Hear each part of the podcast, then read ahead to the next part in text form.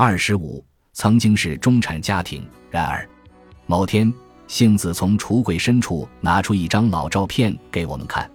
这张一家四口的照片摄于二十六年前，当时的杏子与善治四十岁上下，两个孩子还是小学生。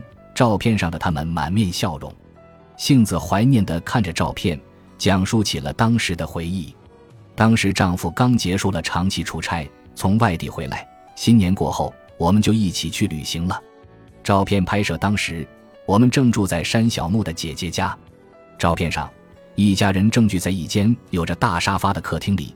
当时饲养的猫也一同上了镜。过去冬天的时候，我们总是去滑雪旅行、泡温泉去。只有孩子他爸不去滑雪，待在房间里。我会和儿女俩一起去滑雪，几乎每年的新年都是这样。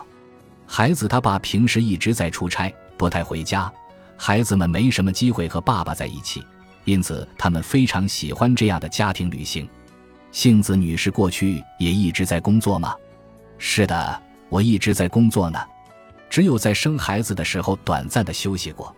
后来我们家也一直是双职工家庭，杏子过去曾在干洗店等打过零工，主要负责接待客人。她一边打工赚钱补贴家用，一边抚养孩子长大。而父亲善治一直在出差，除了盂兰盆节和新年之外都不在家。即便如此，儿子还是很崇拜父亲，曾说以后想要像爸爸一样做一个电工。儿子很喜欢装配机器。从小就喜欢组装无线电，总是会嚷嚷着“爸爸，爸爸，教教我吧”。父子俩的关系真的很好，但是现在就另当别论了。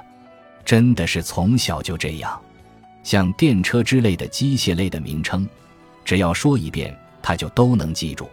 后来，儿子也一直朝着从事电力工作的目标努力。高中毕业后，如愿进入了电力方面的公司。成为了一名正式员工，然而，等待着他的却是职场欺凌。虽然儿子在毕业后进入了电力方面的公司工作，但是遇到了欺凌事件，不堪重负之后，最终辞去了工作。那是在入职后两年左右吧。此后，见儿子始终闷闷不乐，杏子为了鼓励他，一直主动与儿子聊天。然而，儿子的态度却逐渐变得不耐烦起来。甚至不愿听母亲说话，我真的没办法了呀。在儿子辞职从东京回来的时候，我问过他要不要去爸爸的公司上班，儿子却表示不要。我不想做电工了。虽然我很希望儿子能有一份工作，但还是得看他本人的意愿啊。虽说只要什么事都愿意尝试就能找到工作，但那也需要勇气，不是吗？儿子一个劲地对杏子说着：“我正在考虑。”过一阵子，只要有意愿就能开始工作。他连自己的生活都不能保障，却还说着以后要孝顺父母。对于这样的儿子，杏子担心不已。儿子很温顺，的确很温顺，但是也有些顽固。现在这样的情况到底要持续到什么时候呢？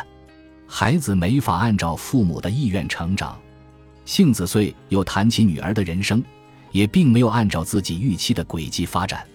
过去我总想着女儿结了婚后，哪天我们就能抱上外孙了。但是女儿的性格不善交际，询问她结婚的事，她总是说不要，我没有结婚的想法。我也问过她要不要去相亲，她也说不愿意，所以我也不再过问了。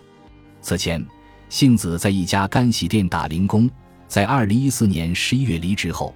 她每月的收入来源仅为五万日元的养老金，如果丈夫善治也没了工作收入的话，夫妇俩的生活将会面临困境，并且夫妇俩还与三十多岁的子女共同生活，一家四口的生活极易陷入两代人两败俱伤、老后破产的境地。